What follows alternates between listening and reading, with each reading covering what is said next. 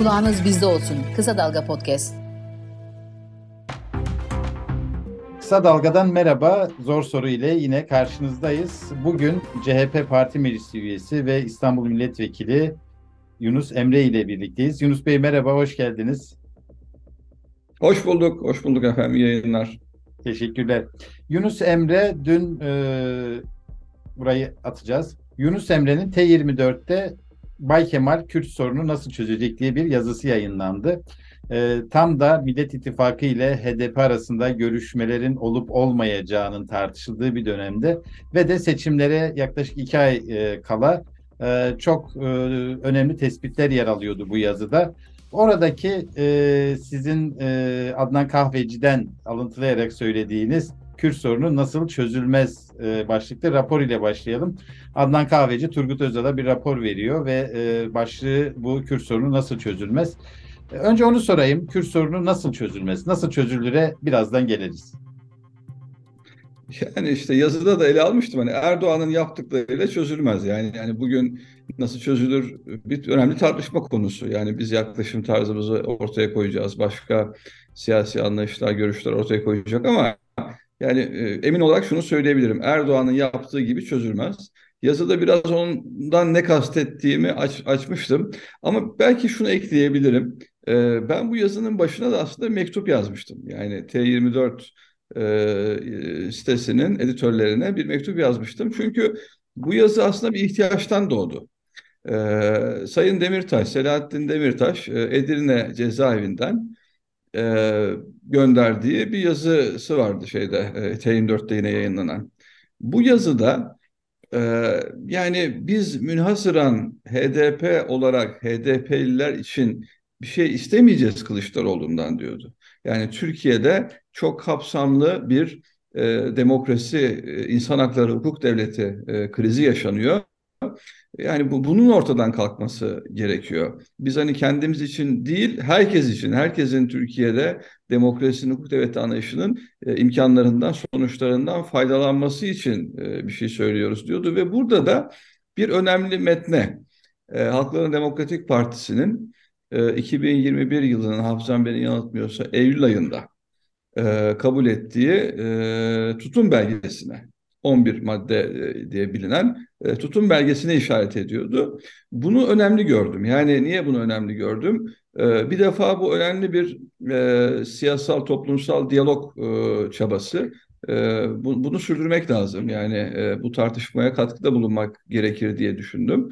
Ayrıca biz de Cumhuriyet Halk Partisi olarak o tutum belgesinde ortaya konulan konuları gerçekten Türkiye'nin çok temel meseleleri olarak görüyoruz. Zaten bu belge yayınlandığında da e, ben iyi hatırlıyorum bizim o zaman milletvekili kampımız vardı e, Bolu'da, Abant'ta.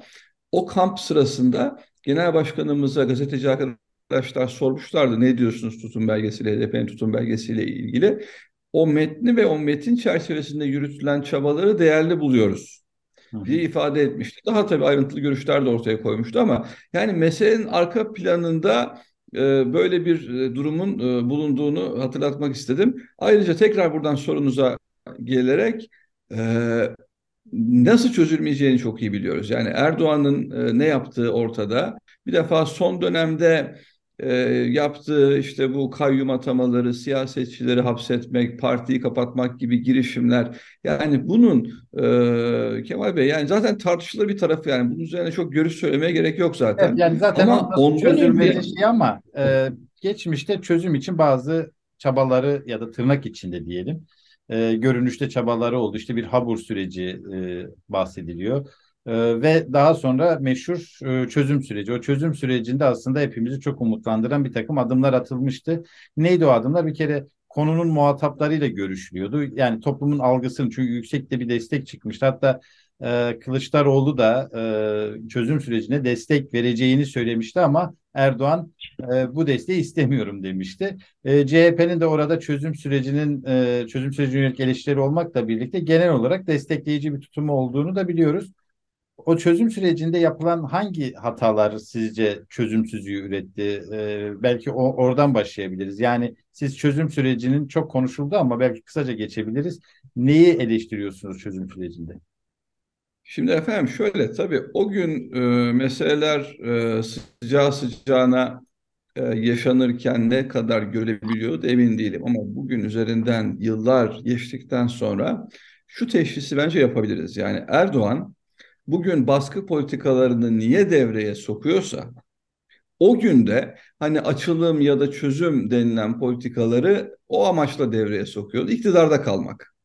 Yani Türkiye özellikle 2014 yılı için bunu söyleyebilirim. İki önemli seçim yaşanmıştı hatırlayacaksınız. Birisi yerel seçimler, birisi Cumhurbaşkanlığı seçimleri ve bu seçimlere salimen girebilmek, bu seçimlerde arzu ettiği neticeyi alabilmek için o gün e, böyle bir politikaya ihtiyacı vardı. Yoksa gerçekten Türkiye'deki e, yani çatışma ortamını, Kürt vatandaşlarımızın taleplerini falan ciddiye alan bir noktadan hareket ettiğini ben kesinlikle zannetmiyorum. Bunu belirtmek istiyorum. Bunu o gün söylemek tabii çok belki yerinde değildir ama bugünden bakıldığında ben bunun çok açıklıkla görüldüğü kanaatindeyim. Şimdi e, şöyle bir varsayıma dayanıyordu. Yani e, bir takım tırnak içinde söylüyorum. Talepleri gizli müzakerelerle toplumdan kaçırarak şeffaf olmayan bir biçimde yürütürsem Türkiye'nin genelinde otoriterleşme, bir tek adam yönetimine geçiş yaşanırken yaşanırken e, Türkiye'nin bir bölgesinde ise e, belli hakların e, müzakeresiyle bir yeni dönem başlayabilir mi? Aslında Erdoğan açısından açılım sürecinin özeti budur. Hı hı. Ve tekrar ifade ediyorum, e, siyasi katılıma dayalı bir süreç falan değildi. Yani bölgede yaşayan insanlarımız ve tabii bölgenin dışındaki insanlarımız da onu da söyleyelim. E, siyasi katılım araçlarını kullanarak, görüşlerini beyan ederek, özgürce, eleştirel bir şekilde, rasyonel bir şekilde tartışarak ne talep ediliyor, bu talepler nasıl yerine getirilecek falan bu meseleler e, ele alınarak falan bir şey yapılmadı. Ve sonuçta ne oldu? Hatırlıyorsunuz bir Dolmabahçe masası vardı değil mi? Dolmabahçe fotoğrafı vardı. Şimdi masanın bir tarafında oturanlar kendilerini korumak üzere bir kanun çıkarttılar. Değil mi? Ve şu anda işte kimisi siyasete devam ediyor, kimisi başka noktalarda bulunuyor. Masanın diğer tarafında bulunanlar hapse atıldılar. Yani aslında aslında e, nasıl bir nasıl bir e, dönem yaşadığını Türkiye'nin bence açıklıkla gösteren bir örnek. Yani, netice itibariyle netice itibariyle e, toplumun katıldığı, toplumun katıldığı e, şeffaf, açık, e, yerine getirilemeyecek sözlerin falan kesinlikle verilmediği, bunu da altına çizmek istiyorum. Ve gerçekten hesap verme anlayışından hareket eden bir yaklaşım tarzına Türkiye'nin ihtiyacı var. O nedenle yani e, Erdoğan'ın çıkarları bir gün bir şeyi gerektiriyor, onu yapıyor. Yani bu, bu temel motivasyon, temel noktayı kaçırmamak gerekir diye düşünüyorum. Başka bir gün başka bir şeye ihtiyaç duyuyor, onu yapıyor. Ama Türkiye'nin sorunları Kemal Bey orta yerde duruyor. Aksine daha da ağırlaşmaya devam ediyor. Yani bizim itirazımız öteden beri Cumhuriyet Halk Partisi olarak buydu. Genel Başkanımız çok doğru şekilde hatırlattınız. Ben size bir kredi açıyorum dedi. Benim siyasi hayatıma, genel başkanlığıma mal olsa bile ben e, bu konuda e, işte gerekli adımlar atacağım dedi. Ama Erdoğan'dan e, nasıl bir tepki gördüğünü hatırlıyorsunuz. Müsaadenizle son bir hatırlatma da şunu yapmak istiyorum. E, 15 Temmuz darbesinden sonra mecliste bir araştırma komisyonu kurulmuştu. Siz de zannederim e, bir gazeteci olarak izlemişsinizdir o görüşmeleri. Eski MİT müsteşarı e, Emre Taner'in e, katıldığı oturumda. Bizim arkadaşlar Cumhuriyet Halk Partili milletvekilleri önemli bir soru sordular Emre Taner'e. Dediler ki ya biz CHP olarak bu meselenin Kürt sorununun Türkiye'de çözümünde meclisin temel aktör olmasını önerdik. Meclise getirin bu meseleyi, mecliste görüşelim, mecliste çözelim dedik. Ve iktidar bunu kabul etmedi, bu adımları atmadı. Gizli servisleriyle görüşmeleri tercih etti. Meşru muhataplar oluşturma, inşa etme yoluna gitmedi. Bu görüşler ortaya koyuldu Kemal Bey. Şimdi kritik husus şudur burada. Ee, Sayın Taner, MİT müsteşarı olarak bu konuların idaresinde en etkin görev almış kişi olarak şöyle bir yanıt verdi. Dedi ki bu söylediğiniz dedi doğru politikaydı. Ama dedi iktidar bunu yapmadı çünkü bu açılım sürecinin, çözüm sürecinin başarıya ulaşabileceğini düşünüyordu. Bunun bir siyasi rant ortaya çıkacağını, çıkaracağını düşünüyordu. Bu siyasi rantı muhalefet partileriyle paylaşmak istemiyordu dedi. Ya bakın bu dehşet verici bir durum ama ilgili arkadaşlarımız tutanaklara bakabilirler. Bunlar mecliste konuşuldu. Birinci ağızdan konuşuldu.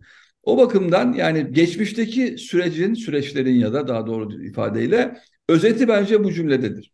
Peki tamam bunu anlıyorum. Yani zaten 2015 7 Haziran seçimlerinden hemen sonra çözüm sürecinde çok aktif bir rol alan Yalçın Akdoğan da e, hani biraz da kaba konuşarak gitsin çözsünler demişti HDP'lilere. E, yani çözüm sürecinin bittiğini aslında biz e, 8 Haziran sabahı öğrenmiş olduk. Çünkü gerçekten çözüm sürecinin yarattığı atmosferin de katkısıyla niye böyle diyorum? Çünkü ilk defa belki HDP medyada diğer partilerle eş bir görünürlük kazandı. Her ne kadar parti binalarına yönelik çokça saldırı, çokça provokasyon hatta son Diyarbakır mitinginde bombalı saldırı olsa da toplumsal meşruiyet anlamında inanılmaz bir e, hani Türkiye'nin belki gördüğü demokratik bir seçimdi demiyorum. Çünkü hakikaten bir parti binalarına saldırılan bir seçimde ama tırnak içinde belki de en demokratik seçimlerden biriydi ve işte e, AKP tek başına iktidarı kaybetti. Bir koalisyon olasılığı ortaya çıktı. HDP diğer sol bileşenlerle birlikte %13 oy aldı. Türkiye'de atmosfer birden değişti ve çözüm süreci masası da dağıtıldı. Bunlar tamam. Ee, Tayyip Erdoğan'ın bunu e, politik geleceği için, ikbali için yaptığını gösteren e, en önemli şey de bu zaten. 7 Haziran'dan sonra bu masanın dağıtılmış olması. Peki ama çözüm sürecinde yani oradaki o yöntemlerde e, hiç ders alınarak e, ileriye taşınacak bir yön yok mu? Şu açıdan söylüyorum. Bir akil insanlar, akil adamlar denilir. Akil insanlar çalışması vardı. E, işte yedi bölgeye ayrıldılar ve insanlara Kürt sorununda bir çözümün neden gerekli olduğunu anlatmaya çalıştılar. E, ve ilk defa belki muhataplar arası bir görüşüm oldu. Yani e, Kandil'e gidildi, İmralı'ya gidildi, Ankara'da görüşüldü. E, bir e, hani görünmez bir masa vardı aslında HDP'lerin aracılık ettiği ve hatta son günlerde İmralı'ya da büyük bir masa sipariş edildiği söylenmişti. Şimdi bu yöntemlere girersek siz bu yöntemleri tamamen e, red mi ediyorsunuz? Yani tamam mecliste bir çözüm e, sürecini yürütüleceğini anlıyoruz. Şeffaf partilerin katılacağı ama işin muhatabıyla yani silahı elde tutan ve silahı bırakacak olanlar bir de onların e, işte önder diye kabul ettiği bir figür var cezaevinde. Bu ilişkiler tamamen e, nasıl öngörüyorsunuz? Bu tamamen yanlış mıydı muhataplarla görüşmek? Ya şimdi burada politik bir problem var. Onu teşhis etmek lazım. Bakın e, bu açılım süreçlerinin e, biraz öncesinde hatırlar mısınız? Bir de bir Alevi açılımı vardı iktidar tarafından yapılan. O roman açılımı vardı, bir açılım. Roman açılımı vardı falan. Şimdi burada niye bir problem, siyasi problem var diyorum. Yani karşınızda milyonlarca insanın e, bulunduğu bir aidiyet var. Bir, bir hissiyat, bir kimlik, belki bir politikleşme süreci. Yani karmaşık bir olay, tarihsel bir olay. Bunun içinde tabii tarihten gelen bir takım isyanlar, efendim e, çatışmalar falan yani çok karmaşık bir toplumsal hadise. Şimdi niye bunu söylüyorum? E, yani böyle bir yerde bir kalabalık, bir, bir kitle var öyle görülüyor. O kitlenin belki tek hissiyatı, tek talebi var, tek önderi var. Ya böyle şey olur mu Allah aşkına? Yani aynı problem bana sorarsanız aslında orada da vardı. Yani bu Alevi açılımı diye tarif edilen meselede de benzer bir problem vardı. Şimdi bir defa en başta tek tek bütün o yurttaşlarınız, o talep kimden yükseliyorsa o yurttaşlarınızı bir özne olarak görüyor olmanız lazım. Ve tabii belli ikiliklerle sınırlı düşünmemek lazım. Şimdi Kemal Bey yani bakın bu meseleyi bir Ankara Diyarbakır meselesi gibi de göremeyiz. Yani Türkiye'de bu şehirlerimizin dışında da şehirler var. Ne bileyim Bingöl'de var, Tunceli'de var, işte İzmir'de var, Trabzon'da var değil mi? Yani bambaşka bir, bir Türkiye, çok renkli bir Türkiye manzarası. Özetle şunu ifade etmeye çalışıyorum. Ee, ister istemez AK Parti'nin bu açılım politikası böyle bir ikiliği gündeme getirdi ve aslında hızla bir e, Ankara Diyarbakır diyaloğu gibi başlayıp Ankara Diyarbakır kutuplaşması gibi bir şeyin içine dönüverdi. Ya biz niye meclis diyoruz? Çünkü meclis bütün Türkiye'nin bu renklerini, zenginliklerini barındıran bir platform. Bu tartışmaların özgürce yapılabileceği ve tabii ki sorunların çözülmesi için yasaların yapılması lazım. Onu da söylüyoruz. Yani bu mesele böyle birilerinin insafına bırakalım. Gizli pazarlıklarla bazı bir takım sözler versinler. Efendim koşullar değiştiğinde, kendi menfaatleri gerçekleştiğinde o verdikleri sözleri çöpe atsınlar. Bizim anlayışımız bu değil. Eleştirimiz bununla ilgili. Onu ifade etmeye çalışıyorum. Şimdi bu şartlar içerisinde, bu şartlar içerisinde Türkiye'de özellikle kimlik konularıyla ilgili bunu belirtmek istiyorum vatandaşlarımızın siyasete katılımının önünde hiçbir engel olmaması lazım. Bakın bugün problemin özü buradadır. Yani bizim Cumhuriyet Halk Partisi olarak bir anlayışımız var. İlkelerimiz var, değerlerimiz var, programımız var.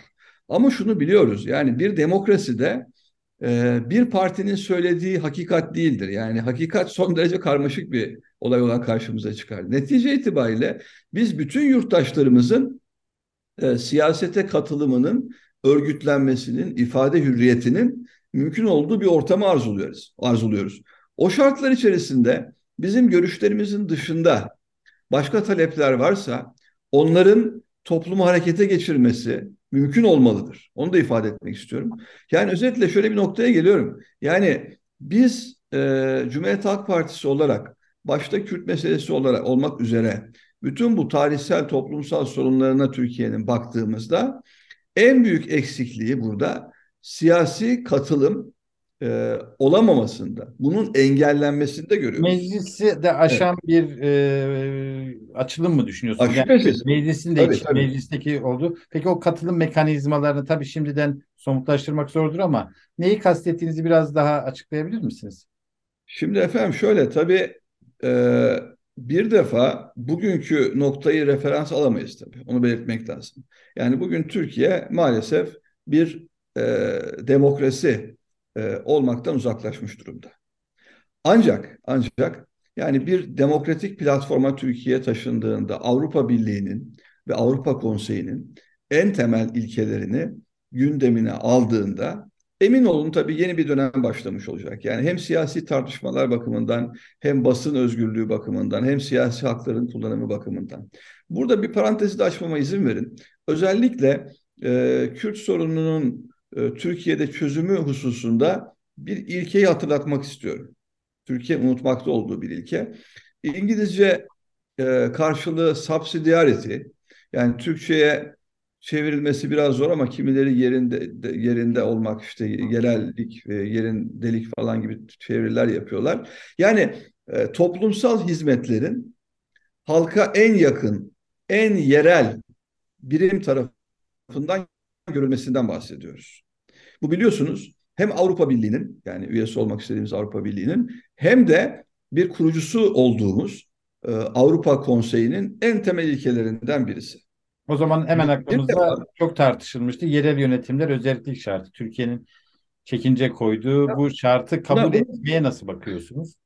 Şimdi bunu genel başkanımız birkaç defa açıkladı. Ben de e, müsaadenizle açıklamak istiyorum. Ya özellik deyince insanların aklına çok farklı şeyler geliyor. Yani Türkiye'nin bölünmesi, parçalanması falan. Ya şimdi bir defa e, biz Cumhuriyet Halk Partisi olarak e, Cumhuriyeti kuran e, Atatürk'ün kurmuş olduğu bir partinin mensuplarıyız. Yani Türkiye'nin bölünmesi, parçalanması bizim kabul edeceğimiz bir şey falan olamaz. Yani emin olun her Cumhuriyet Halk Partili yeri gelirse kendi canını vermekten çekinmez böyle bir durum karşısında.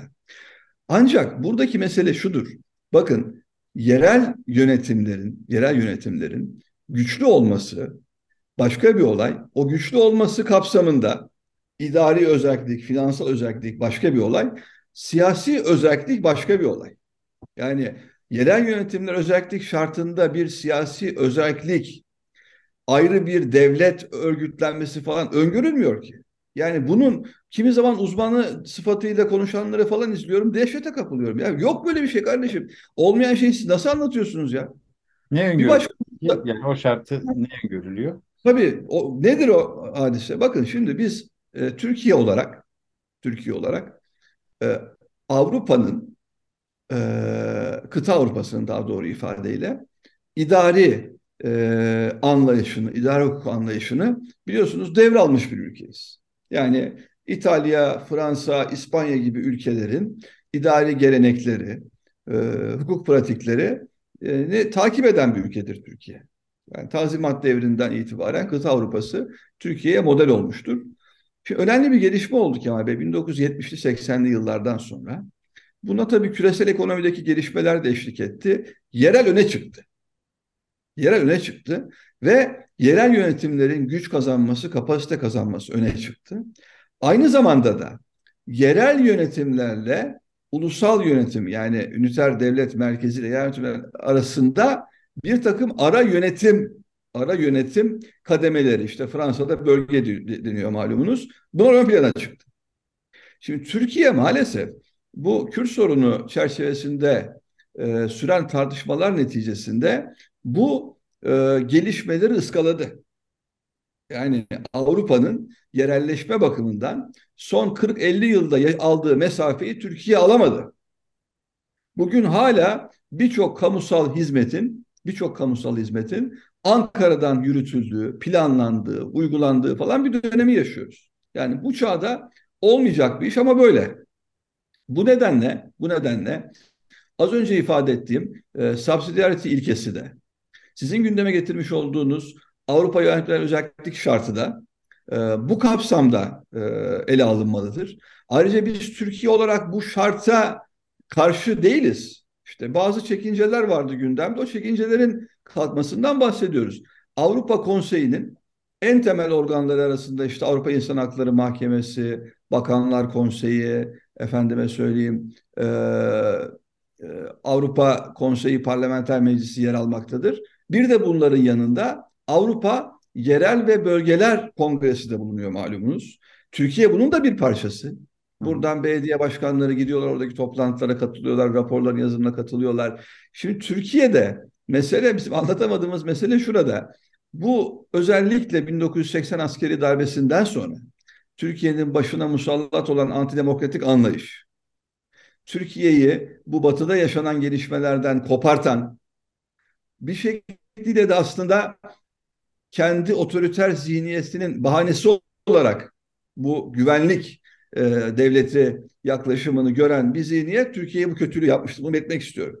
O nedenle emin olunuz, emin olunuz e, yerelin güçlenmesi, yerelin yetkisinin artması, bu kayyum uygulamalarının falan çöpe atılması, yerelde daha etkili belediyelerin ortaya çıkması, Avrupa'da yaşanan az önce ifade ettiğim gelişmelerin Türkiye'nin gündemine taşınması, Türkiye'nin bütünlüğünü güçlendirir. Aksine Türkiye'nin bütünlüğüne zarar veren bütün meseleleri Ankara'ya hatta o da yetmez beyefendinin sarayına o da yetmez kendi uhdesini al, almış olması zaten. Yani problemin merkezinde bu var. O bakımdan e, gerçekten Türkiye'de yerel yönetimlerin güçlenmesi, yerel yönetim özellik şartının çekincelerinin kaldırılması ve Türkiye'de Avrupa'da az önce ifade ettiğim yaşanan gelişmelerin e, Türkiye'de yaşanması hem ekonomik sonuçları bakımından Türkiye'nin önünü açacaktır. Emin olun. Yani bugün Türkiye'de e, bir bölgenin nasıl görüldüğünü, memurların oraya gitmek istemediğini, bir sürgün bölgesi gibi. Biz bunları bilmiyor muyuz Allah aşkına? Yani birbirimize karşı dürüst konuşup olmamız lazım. Aynı zamanda aynı zamanda Türkiye'de kimi bölgesel adaletsizliklerin bulunduğunu. Şimdi bakın e, bunu birkaç cümleye söylemek istiyorum. Türkiye'de bakın büyük eşitsizlikler var. Bu doğru. Özellikle servet eşitsizliği, gelir eşitsizliği, toplumsal cinsiyet eşitsizliği bunların hepsi var. Ama Kemal Bey kabul edelim ki ne yazık ki Türkiye'nin bölgeler arasında eşitsizlik de var. Bu da bir gerçek. Ne yazık ki. Yani bugün e, şunu söyleyebiliyor musunuz? Yani Diyarbakır'da, efendim Batman'da, Şırnak'ta doğan bir çocuk, Kocaeli'nde, Bursa'da, Balıkesir'de var olan imkanlar, öğretmen sayısı, hastanedeki doktor sayısı bunlara erişebiliyor mu? Erişe, erişemiyor. Yani dürüst olmak lazım. Yani sanki böyle Türkiye'de bölgeler arasında hiçbir eşitsizlik yokmuş gibi. Ben bunu anlatırken tabii bu eski e, şeyi gündeme getirerek hani e, Kürt sorunun e, temelinde bu bölgesel eşitsizlik var, vardırla sınırlı bir yaklaşım tarzı ortaya koymuyorum ama bunun da görülmesini bekliyoruz yani.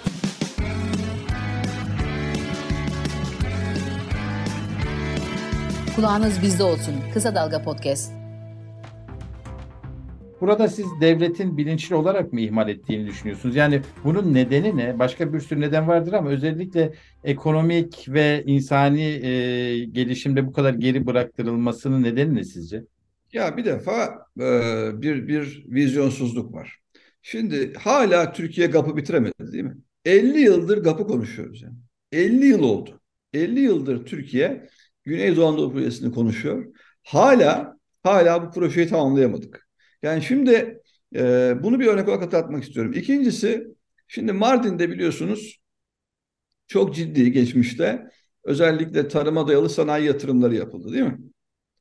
Şimdi e, bu sanayi yatırımlarının yani tarım ürünlerinin daha doğrusu tarıma dayalı sanayi ürünlerinin dünya pazarlarına açılması bakımından en kritik e, şey sınırın hemen öteki tarafında Suriye pazarına ulaşmasıydı. E, bu iktidarın politikaları öyle bir şey oluştu ki o ürünlerin tırlara dönüp ta Hatay'a falan gitmesi lazım. Oralardan efendim Suriye'ye girecek falan. Şimdi böyle bir manzara var orta yerde.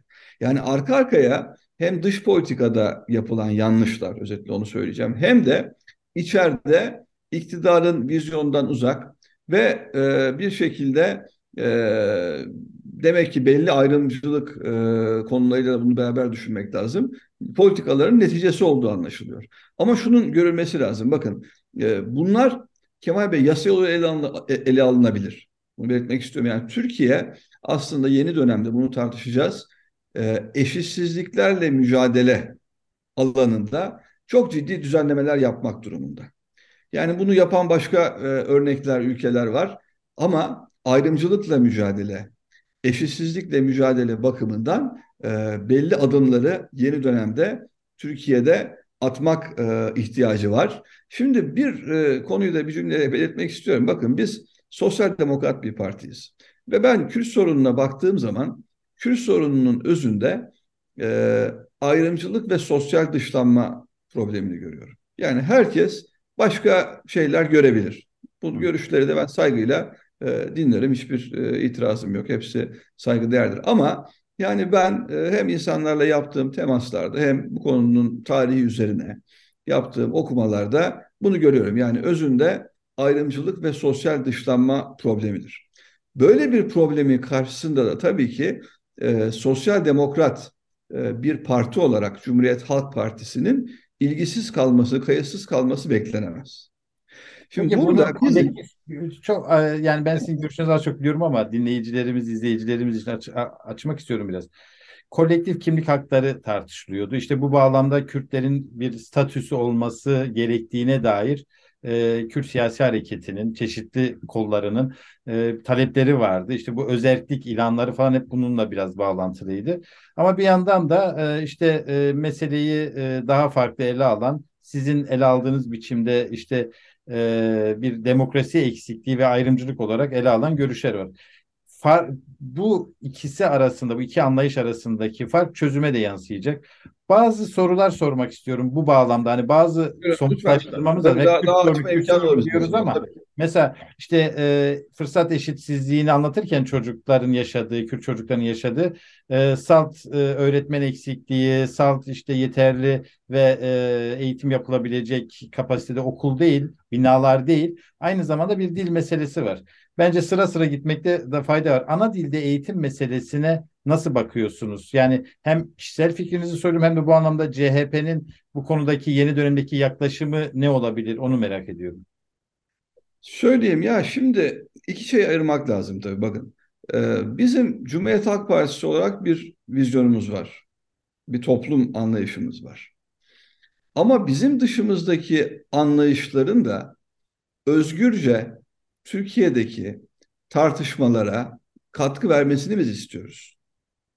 Şimdi buradaki farklılığı bilmem açıklayabildim mi? Yani biz bizim dışımızdaki sesleri susturalım falan demiyoruz.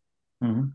Ama Cumhuriyet Halk Partisi olarak bizim temel yaklaşımımız tabii ki bütün dillerin Türkiye'de, Kürtçe'de tabii başta olmak üzere özgürce e, kendini ortaya koyması, bu kültürlerin gelişmesi, ee, ve bu kültürlerin yaşanması, gelişmesi için bir e, eylem içerisinde olmak isteyen yurttaşlarımızın da hiçbir engelle karşılaşmamasıdır. Bunu belirtmek istiyorum. Ama şimdi e, bu yaklaşım tarzının içerisinde, içerisinde şunu da ekleyeyim. Tabii ki e, Türkiye'nin e, bir ulus devlet e, olarak kurulmuş olması ve böyle bir tarihsel e, gelişim içerisinde bugüne gelmiş olmasını dışlamıyoruz biz. Biz bunu sahipleniyoruz. Yani şunu da gör, görüyorum e, memnuniyetle.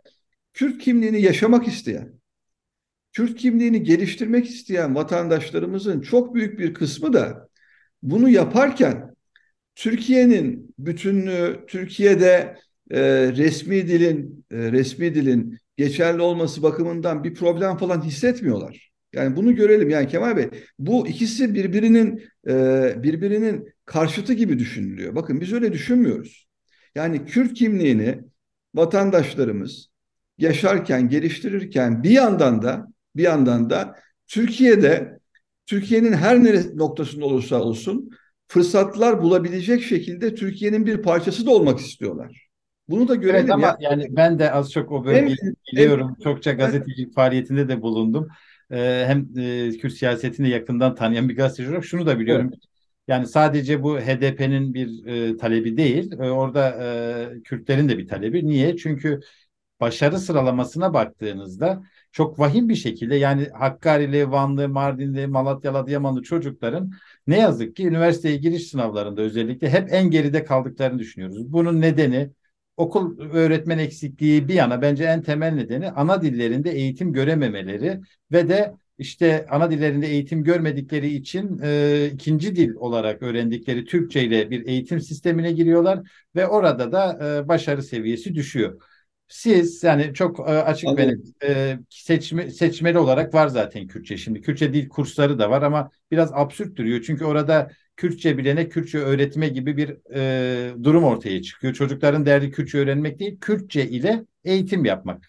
E, bunu e, sanırım e, sizin söylediklerinizden henüz e, yine CHP'nin geçmişten beri bu konuda tamam. net bir görüşü olmadı. Hep fikircikti.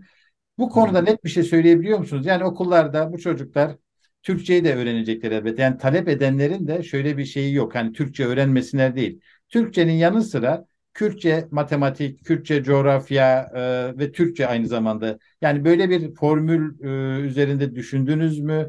E, ana dilde eğitim konusunda bir netleşme var mı? Bunu merak ediyorum. Şimdi tabii bu bir yandan da Kemal Bey malumunuz yani çocukların e, eğitimiyle ilgili meseleler bir yandan da belli uzmanlıkları tabii beraberinde getiriyorlar. Ben şimdi sizin söylediğiniz gözlemi e, çok iyi anladım, onu belirteyim.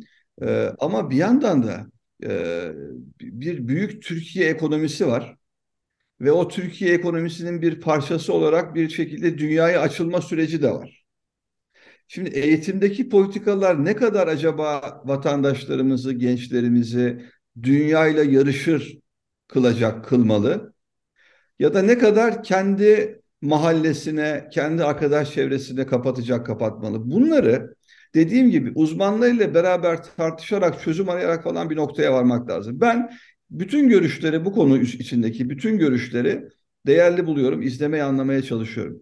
Ama bugünden baktığımda, bugünden baktığımda yani sizin kadar emin e, sonuçlara varamadığımı belirtmek isterim. Ama e, tekrar şunu ifade etmek istiyorum. E, tabii ki e, bizim bir sorumluluğumuz var Cumhuriyet Halk Partisi olarak. Bakın Türkiye'de e, geçmişte çok büyük sentezleri Türkiye olarak başardık. Yani büyük e, çatışmaları, e, problemleri bünyesinde barındıran bir toplum olarak kendimize bir yol bulduk. Ve bütün meselelere, bütün problemlerimize rağmen demokrasi için bir ciddi mücadeleyi de yürütüyoruz. Burada o sorumluluk bizim sırtımızda ben bunun farkındayım. Nedir o sorumluluk? Nedir o sorumluluk? Gerçekten e, Kürt kimliğini yaşamak isteyen, bunu geliştirmek isteyen, bunun üzerinden bir e, şekilde e, e, politikleşen e, toplum kesimleriyle bizim az önce çerçevesini çizmeye çalıştığım sosyal demokrat, çağdaş siyasi anlayışımızın bir sentezlenmesini bizim yapmamız lazım. Bunu yapıyoruz zaten günlük hayat içerisinde. Ve Türkiye'nin ihtiyaç duyduğu o ilerici e, siyaset potansiyeli de bu sentezin içerisinde. Yani burada tabii ki e, bize düşen görevler var, anlamamız lazım, daha iyi tanımamız lazım. Eksiklerimiz varsa bunları da gidermemiz lazım. Ama siz de takdir edeceksiniz ki bizim dışımızdaki kesimlere de görevler düşüyor. Yani bir diyalog ortamı içerisinde bu konuları olgunlaştırarak Türkiye'nin birliği, bütünlüğü içerisinde Türkiye'nin sorunlarını çözecek ve az önce ifade ettiğiniz varsa öyle toplumsal talepler, o taleplerin karşılanacağı bir ortamın oluşması lazım. Bunun da yol önce ifade ettiğim gibi Türkiye'de demokratikleşme adımlarının e, atılmasıyla mümkün olacak. Yani e, öyle ya da böyle bütün bu meseleler e, Kürt sorunu da temel itibariyle bir demokrasi sorunudur. Peki yani sadece demokrasi sorunu mu? Yani e, demokrasi dediğimizde tabii bir e, standardı, bir hani Avrupa Birliği kriterleri var. Bir dönem çok meşhurdu işte Kopenhag kriterleri var vesaire. Evet tamam var bunlar ama e, bir yandan da işin salt e, yasal e, işte uluslararası sözleşme ile belirlenen mevzuatlar falan dışında bir de politik yönü var demokrasi dediğimizde. Çokça tartışabiliriz. Tamam. Sabaha kadar uzayabilir ama bir yandan da dediğiniz gibi bir e, kimlik meselesi var ortada ve bu kimlik meselesinin çözümünde de politik bir hat gerekiyor. E, işte mesela Deva Partisi e, ana dilde eğitimde daha ileri şeyler söylerken CHP'nin hala çok netlikle e, çocuklara ben ana dilde eğitim verilmesi taraftarıyım diyememesi. Sizi anlıyorum hani bir e, burada bir eleştiri yok ama e, yani siz bu tartışılsın noktasındasınız ama hala bu noktada böyle bir ikircikli olunmasının çünkü Kürtlerin e, yani Kürtler diye bir kategori yapınca bazen Kürtler de kızıyor da hani tek bir Kürtler diye bir grup yok. Kürtler içerisinde işte siyasi partilerin ya da e, e, Kürt vatandaşların çok önemli bir talebi bu ana dilde eğitim. Şimdi e, Kemal Bey. Burada bir sonuca ulaşılmamış e, diye anlıyorum. Çok iyi anladım. Şöyle bak samimi bir yanıt vermeye çalışacağım. Ee, bir vakitler bir seyahatte bir AK Partili milletvekili arkadaştan gidiyoruz. İsmini söylemeyeyim bende kalsın. Ee, bu meseleyi sordum ona. Yani Kürt bir arkadaşımız. Ee, ne diyorsun dedim. Ya dedi hocam dedi ben dedi evladımı dedi Kürtçe bir okula dedi göndermem. Ama Kürtçe eğitim Türkiye'de yapılsın mı diye sorsan canımı veririm dedi. Şimdi bu e, bu, bu yanıtı biraz anlamaya çalıştım. Yani burada e, bir, bir, bir hissiyat var. Yani Kürt kimliğinin e, saygı görmesiyle ilgili bir talebi var bunu bana söyleyen arkadaş. Bilmiyorum anlatabildim mi? Yani benim böyle bir talebim yok ama diyor bunun olmamasını ben kendi kimliğime bir saygısızlık olarak görüyorum diyor. Şimdi bu tabii biliyorsunuz yani bu kimlik siyaseti tartışmalarında da bu saygı meseleleri, e, insan onuru kavramı falan bunlar çok gündeme geliyor. O yüzden meselenin e, pratik e, sonuçları eğitimdeki performanstan falan öteye benim anlayabildiğim kadarıyla böyle bir boyutu var. Şimdi bizim açımızdan Cumhuriyet Halk Partisi açısından da toplumun görmesi gereken bir mesele var. Bilmiyorum biz bunları anlattık mı geçmişte ne yaptık ama biraz bu vesile anlatmaya çalışayım. Bakın biz 1991 seçimlerinde Kürt vatandaşlarımızdan çok büyük oy aldık. Yani o zaman SHP o zaman yani Cumhuriyet Halk Partisi kapalıydı. SHP e, hafızam ben yanıltmıyorsa 88 milletvekili çıkarttı. Bunun neredeyse yarısı neredeyse yarısı Doğu ve Güneydoğu'daki illerden gelmişti. Ama Halkın Emek Partisi ile yapılan bir ittifak sonucu. Efendim bir kısmı öyleydi, bir kısmı öyleydi, bir kısmı da geleneksel eski CHP e, kadrolarından da vardı, şeyler de vardı. E, hep miydi o zaman? Dep miydi? O partinin hep, mensupları yani da vardı. vardı. Evet. O da vardı. Şeyler de vardı ama yani eski CHP'li, SHP'li e, insanlar da vardı. Şimdi bakın o dönemde çok tabii talihsiz olaylar yaşandı. Milletvekillerinin dokunulmazlıkları kaldırıldı, hapse atılanlar oldu. Ee, işte cinayetler yaşandı. Meşhur e, Diyarbakır İl Başkanı Vedat Aydın hadisesi falan. Çok e, şeyler yani kötü olaylar yaşandı. Yok üzerinde şimdi ondurmak istemiyorum. Başka bir noktaya geleceğim. Şimdi o dönemde Kemal Bey bunun görülmesini istiyorum. O dönemde tabii terör de yükseldi falan. CHP'nin sonra CHP'nin üzerinde bir baskı oldu. Yani DEP'len arana mesafe koy, işte HEP'len arana mesafe koy falan diye. Şimdi öyle bir şeye ulaştık ki yıllar içerisinde. Biz işte deple mesafe koyacağız derken bu özel eleştiri de yapmak lazım. Bölgeyle aramıza mesafe koyduk yani. O, o yaşandı. Onu ifade etmeye çalışıyorum. Bu e, çok benim kanaatime göre kötü bir gelişme oldu. Yani bölgede bir tarafta e, Kürt kimliği e, çerçevesinde politika yapan partiler taban buldu. Diğer tarafta da e, AKP yani devletin temsilcisi gibi resmi parti gibi bir taraftar şeyi oluşturdu. Yani biz o tartışmanın bir parçası yön veren aktörlerinden birisi olmaktan çıktık. Bölgede temsil edilme e, konumundan da çıktık.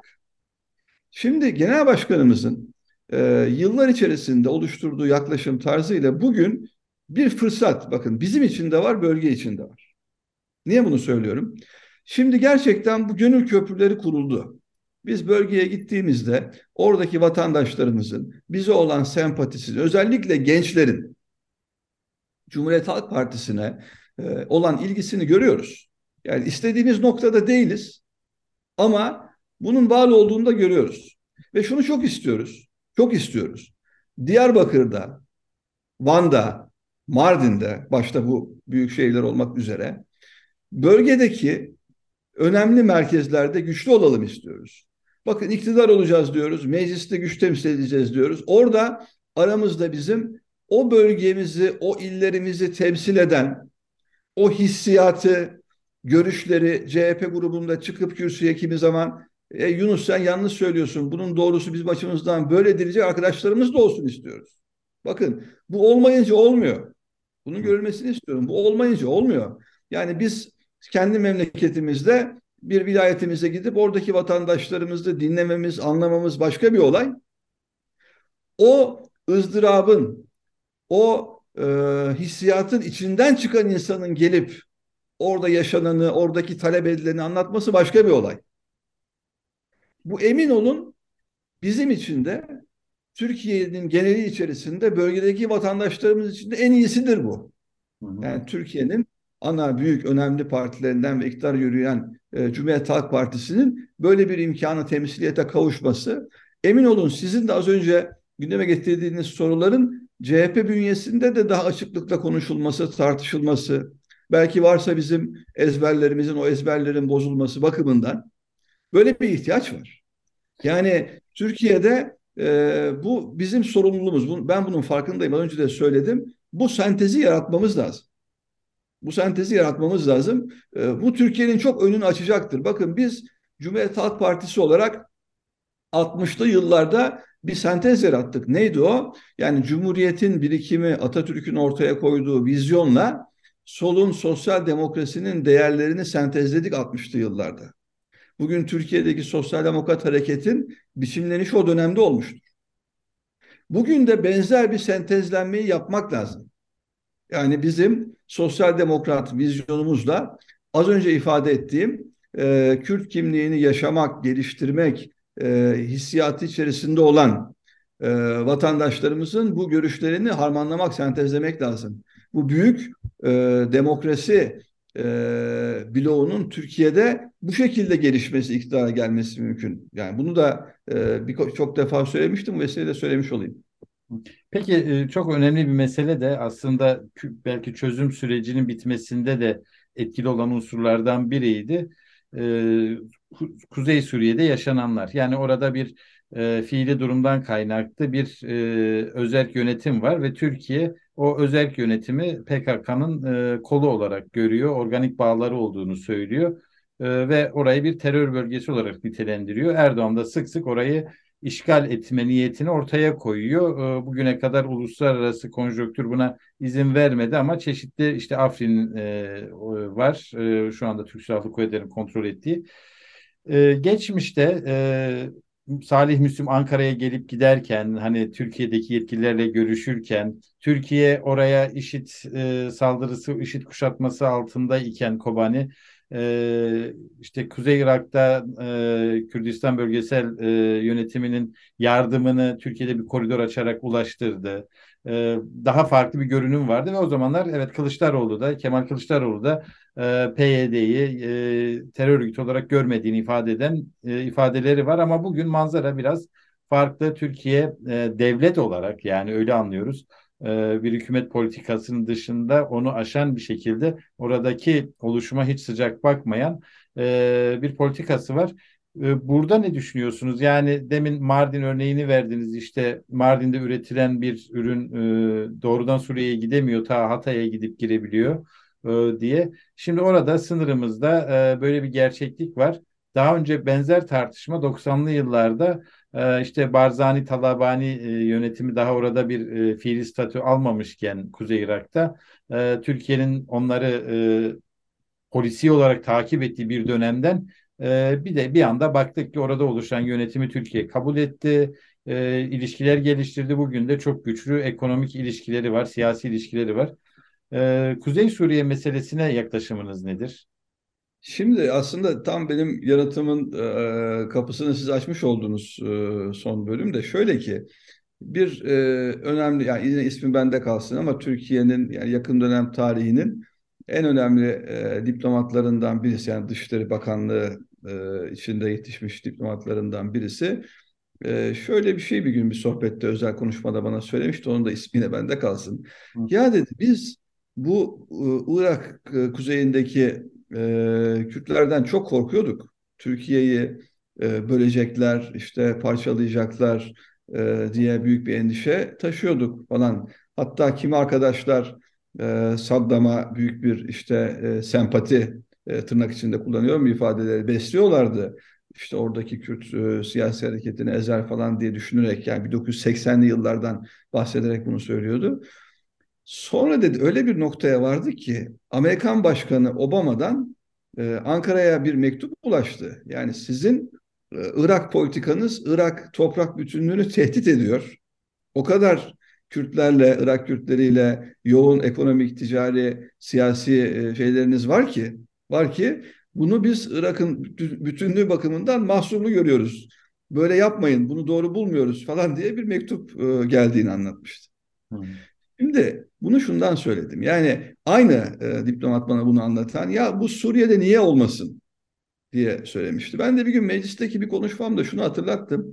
Yani Suriye'de yani yanılmıyorsam 2 milyon e, civarında e, Kürt bulunuyor ve büyük bir kısmı da aslında Türkiye kökenli. Yani Türkiye'deki kimi olaylar neticesi Suriye'ye gitmiş yerleşmiş e, insanlardan bahsediyoruz. Özetle yani bizim 80 milyonluk 90 milyonluk Türkiye'nin oradaki 2 milyon Kürt'ten işte korkacak çekinecek bir hali aksine yok. Geçmişte Irak'taki aslında olduğu gibi emin olunuz. Emin olunuz.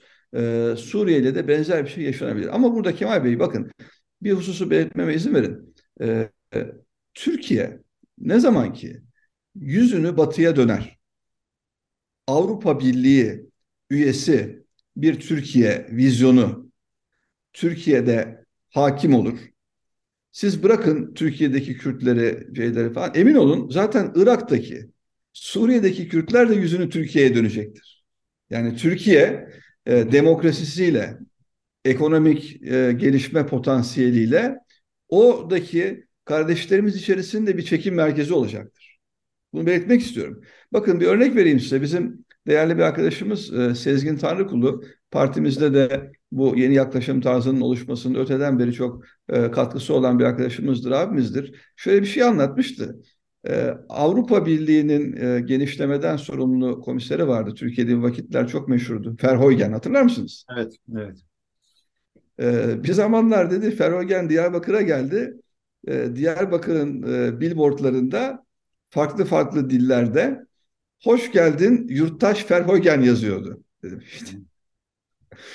Şimdi bunu niye söylüyorum? Yani Türkiye e, kendi içinde kavga ettikçe, otoriter bir e, yönetimin içerisine girdikçe, ekonomik gelişme potansiyelini yitirdikçe zaten bu sorunlarımız daha da kötüleşiyor ve emin olunuz ki Suriye'deki ve Irak'taki durum da daha da kötüleşecektir. Yani çünkü bir yandan da Türkiye'deki bu otoriterleşmenin ve ekonomik kötü performansın e, bir şekilde bir çıkış yolu olarak görüyor iktidarlar sınır ötesi asker harekatlar. Onu da belirtmek lazım.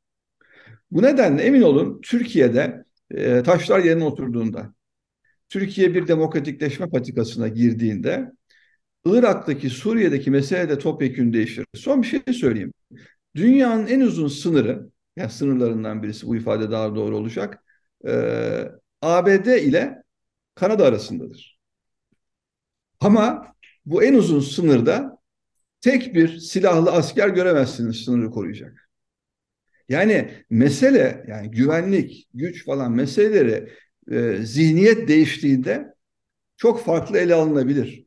Yani o nedenle de Irak ve Suriye için başta bunu söylüyorum. Irak ve Suriye için yepyeni bir dönem başlayacaktır. Zaten bizim Cumhuriyet Halk Partisi olarak biliyorsunuz bir bölgesel işbirliği örgütü önerimiz de var. Orta Doğu Barış ve İşbirliği Teşkilatı OBİT kısaltmasıyla başta İran, e, Irak, Suriye ve Türkiye'nin üyesi olacak ama sonra daha da genişleyecek bir önerimiz de var.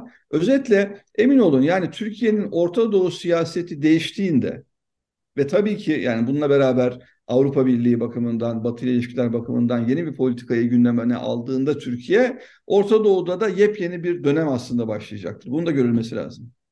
Peki e, bütün bunları yani Kürt sorunundaki çerçeveyi çizdiniz ama e, şöyle bir soru akla geliyor. Millet İttifakı olarak seçime gidiliyor. İşte Millet İttifakı'nın çeşitli mutabakat metinleri vardı. Kürt soruna değinilmemesi eleştirildi. Ee, Kılıçdaroğlu Cumhurbaşkanı seçildiğinde çok güçlü bir e, yürütme yetkisine sahip olacak. Tayyip Erdoğan'ın kendisi için formüle ettiği yetkileri e, Kılıçdaroğlu hukuken elde etmiş olacak. Onu Millet İttifakı'nın e, oluşturan partilerin genel başkanlarıyla istişare içinde kullanacağını söylediler. Anlaşılan o ki zaten Cumhurbaşkanı yardımcısı olarak onlar da bütün kritik kararlarda bir istişare olacak. Ee, bunun diğer alanlardaki e, yaratacağı handikapları bir yana bırakıyorum. Kürt meselesiyle ilgili boyutuna gelirsek. E, şimdi gelecek deva kısmen e, bunlara okey diyebilecek. Yani e, kendi yaklaşımları da sizin demin anlattıklarınızla örtüşen partiler en azından görünüşte şu anda muhalefetteyken öyle görünüyor. E, ama hatta bazı daha ileri tırnak içinde söylemleri de var devanın. Ee, ama bir İyi Parti gerçeği var e, orada ve İyi Parti'nin de HDP ile olan Kürt meselesiyle olan ilişkisini biliyoruz. E, bu koalisyon yapısı e, sizin deminden beri anlattığınız şeyleri gerçekleştirmesinin önünde bir engel olmaz mı? Şöyle efendim yani netice itibariyle e, bizim ortaya koyduğumuz bir ortak mutabakat metni var. Bir tabii anayasa e, paketimiz var. E, ve neticede bir geçiş süreci Türkiye'de yaşanacak. Bir güçlendirilmiş parlamenter sistem tasarımı var. E, baştan beri söyledik yani biz farklı partileriz, farklı programlarımız var. Ama bir ortak e, mutabakat metni oluşturduk. Hı hı. Yani tabii ki şimdi ben anlıyorum siz gazeteci olarak bu farkları e, izliyorsunuz ama yani bizim Cumhuriyet Halk Partisi'nin ben size e, yaklaşım tarzını açıklayabilirim. Orada da bizim 13 maddelik bir e, ikinci yüzyıla çağrı beyannamesi e, başlıklı bir biliyorsunuz dokümanımız var. Kurultayımız o bile kabul ettiğimiz. Orada Türkiye'nin beş temel sorunundan bir tanesini toplumsal barış olarak tespit ediyoruz. Ve 13 maddede yani bu sorunları nasıl çözeceğimizi ortaya koyarken de 13 maddeden bir tanesinde de Türkiye'de Kürt sorununu çözeceğimizi, bunu önce ifade ettiğim çerçevede mecliste ele alacağımızı, çözeceğimizi ortaya koyuyoruz. Ve ben tabii hani bir partinin mensubu olarak partimin görüşlerini bu bakımdan e, gündeme getirebilirim, açıklayabilirim. Hani başka partilere... Hayır, yazınızın başlığı da şuydu ya yani o e, bağlamda da soruyorum. Bay Kemal Kürt sorunu nasıl çözecek? Şimdi Bay Kemal nasıl çözecek dediğimizde Bay Kemal Cumhurbaşkanı olacak ve Cumhurbaşkanı olduğunda çözecek gibi bir çok doğal bir kabulümüz evet. var bizim de. Tabii o zaman biraz daha o zaman haddimi e, aşarak birkaç şey daha söyleyebilirim sınırın dışına çıkarak. Nedir o? Yani şimdi Türkiye'de aslında e, şöyle bir haksızlık yapmayalım. Yani merkez sağ e, siyasette de yani biz merkez sol olarak geçmişte birçok tabii övündüğümüz konu var. Bunlardan bir tanesi de bizim CHP'nin 89 raporudur. Yani nedir o?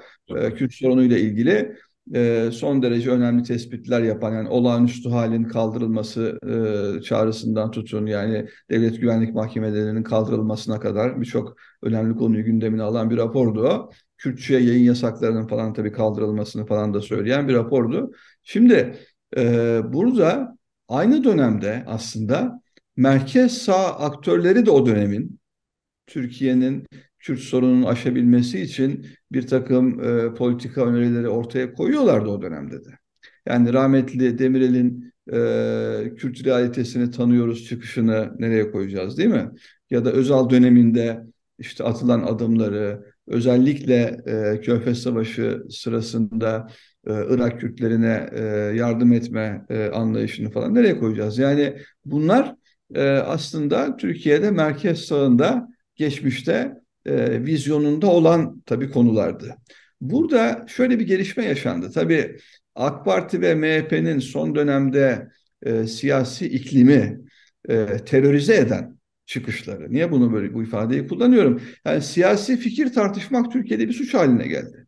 Yani netice itibariyle tartışmayacaksak, konuşmayacaksak, kimi zaman belki en sarsıcı, e, en aşırı gelecek görüşlerin bile dolaşıma sokulması gerekiyor.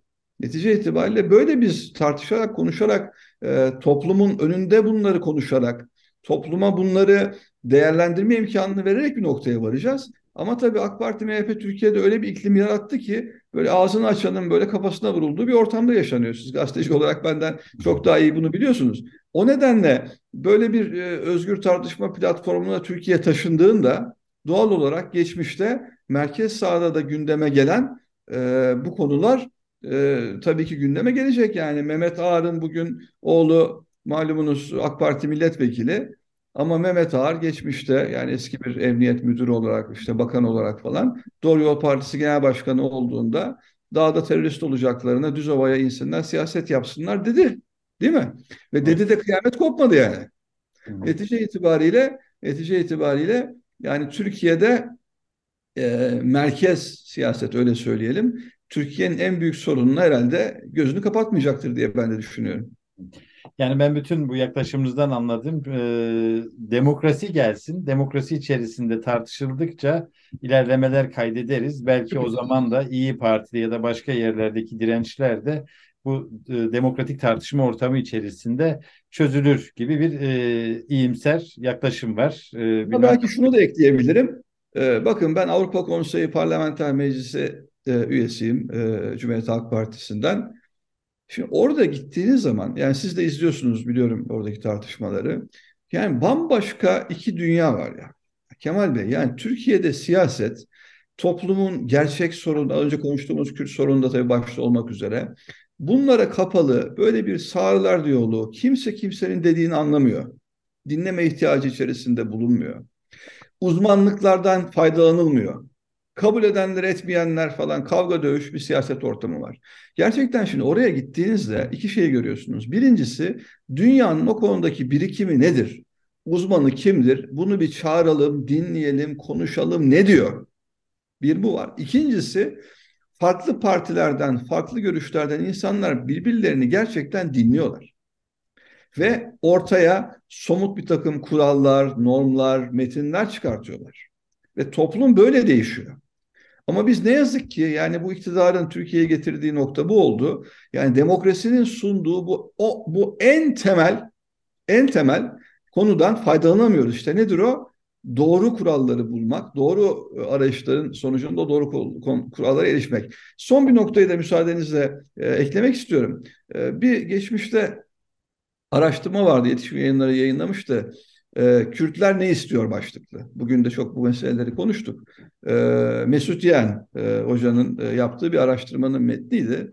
Orada dikkat çekici bir husus şuydu. Yani e, bir şekilde bu e, çatışma ortamından etkilenen nüfusu düşünürseniz çok büyük olduğunu görüyorsunuz. Yani ne demek istiyorum? Yani bir yakınını kaybetmiş ya da kendisi işkenceye, kötü muameleye uğramış, işte ne bileyim gözaltına alınmış, bir gösteride başına bir şey gelmiş. Onun yakını olan, kardeşi olanlar falan diye düşündüğünüzde böyle milyonlarca insan yapıyor.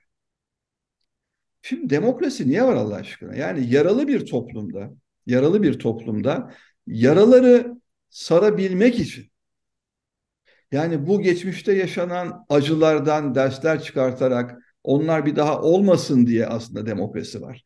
Toplumun en fazla dışlanan, ötekileştiren kesimler, ötekileştirilen kesimlerini toplumun içine alabilmek için var.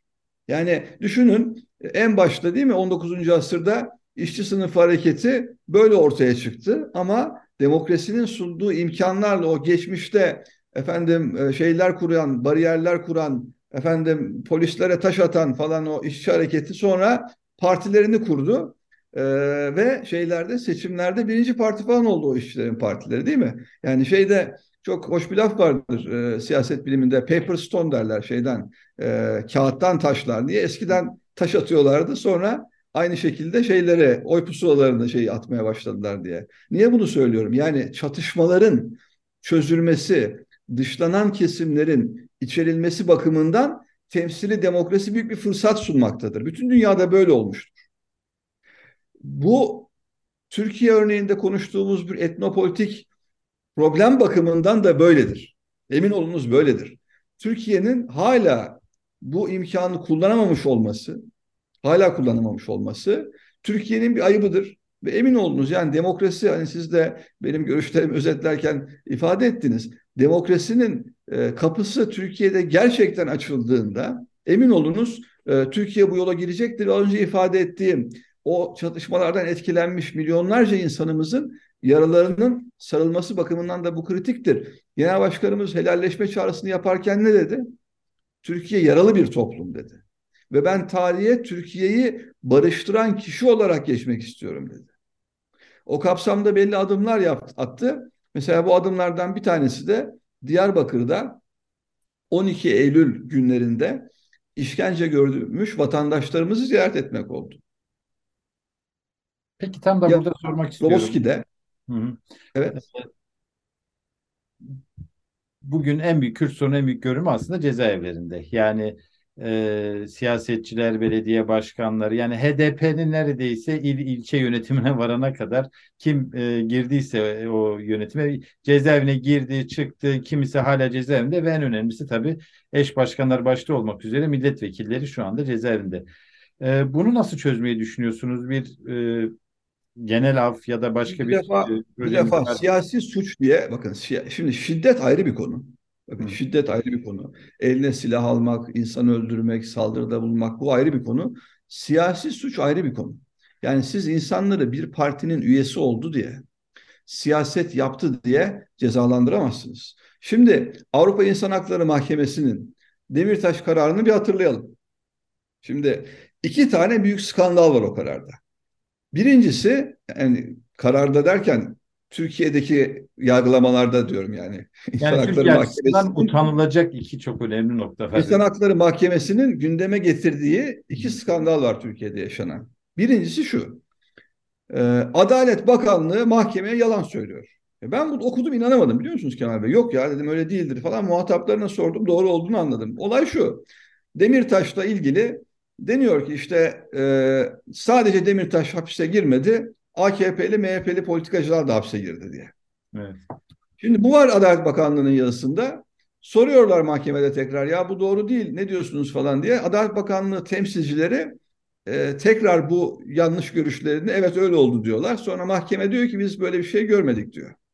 Yani bir defa Türkiye'de hak hukuku koruyacak Adalet Bakanlığı mahkemede yalan söylüyor. Yani bundan bilmiyorum daha kötü ne olabilir? E, bunu da sorduk Adalet Bakanlığı'na. Adalet Bakanları değişiyor ama bu sorunun yanıtsız kalması değişmiyor. İkincisi de şu, e, diyor ki Avrupa İnsan Hakları Mahkemesi, sen e, Demirtaş'ı hapse atarken ve diğerlerini hapse atarken o insanlara siyaset yaptırmamak için attın diyor. Yani nasıl ki Osman Kavala kararında Türkiye'de insan hakları alanında çalışan partileri, aktivistleri, insanları caydırmak için, korkutmak için Kavala'yı tutuyorsun diyorsa, diyorsa Demirtaş kararında da sen Demirtaş'a ve bu partiye siyaset yaptırmamak üzere bunları yaptın diyor.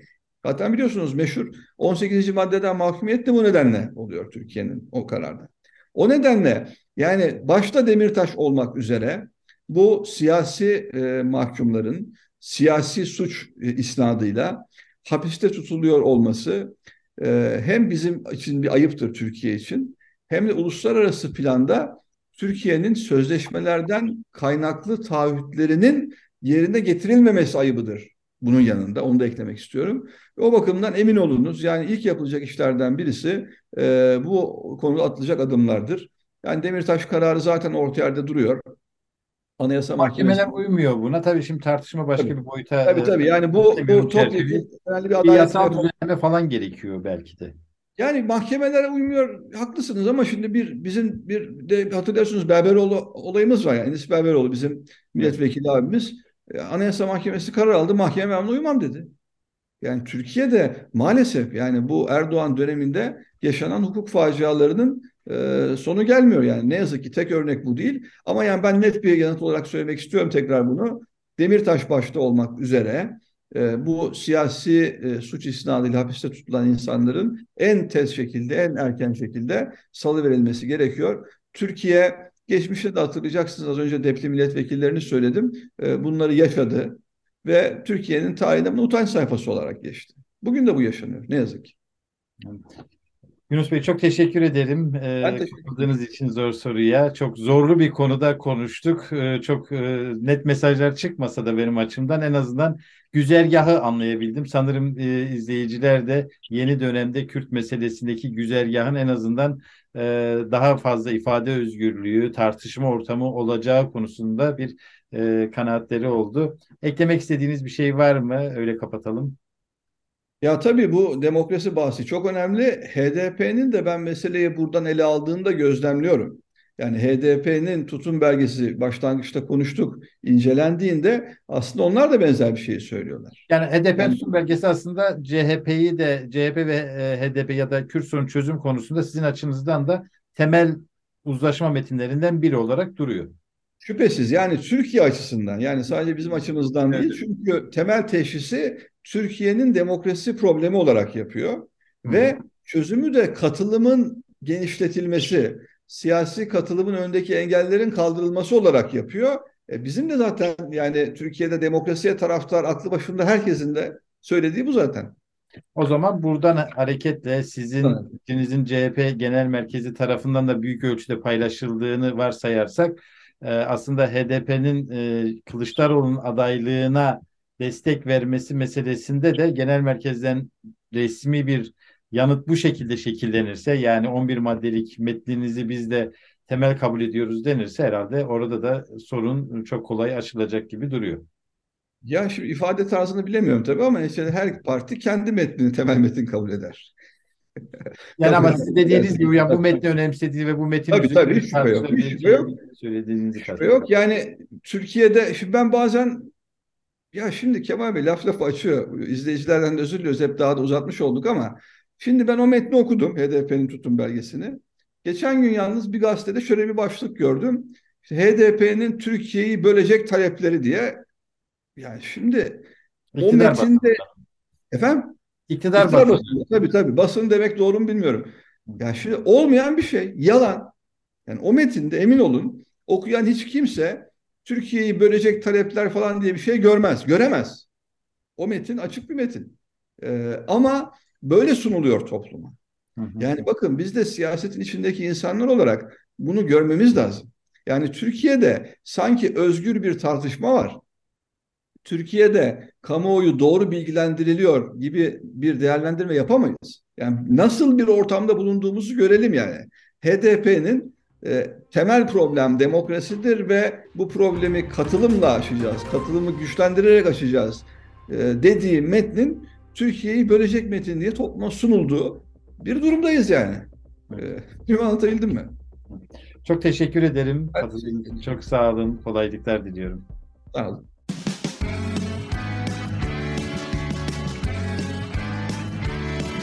Kulağınız bizde olsun. Kısa Dalga Podcast.